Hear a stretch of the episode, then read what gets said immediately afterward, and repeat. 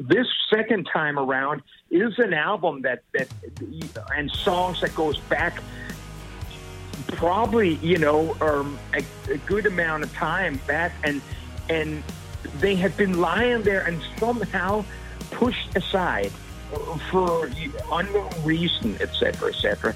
So I dug him out, and, and, and you know a lot of a lot of the basic tracks and stuff of them are the original tracks, etc., etc. And and and I was just going, holy cow! I mean, th- there must have been something I'm missing there. You know, um, some of these are my favorite songs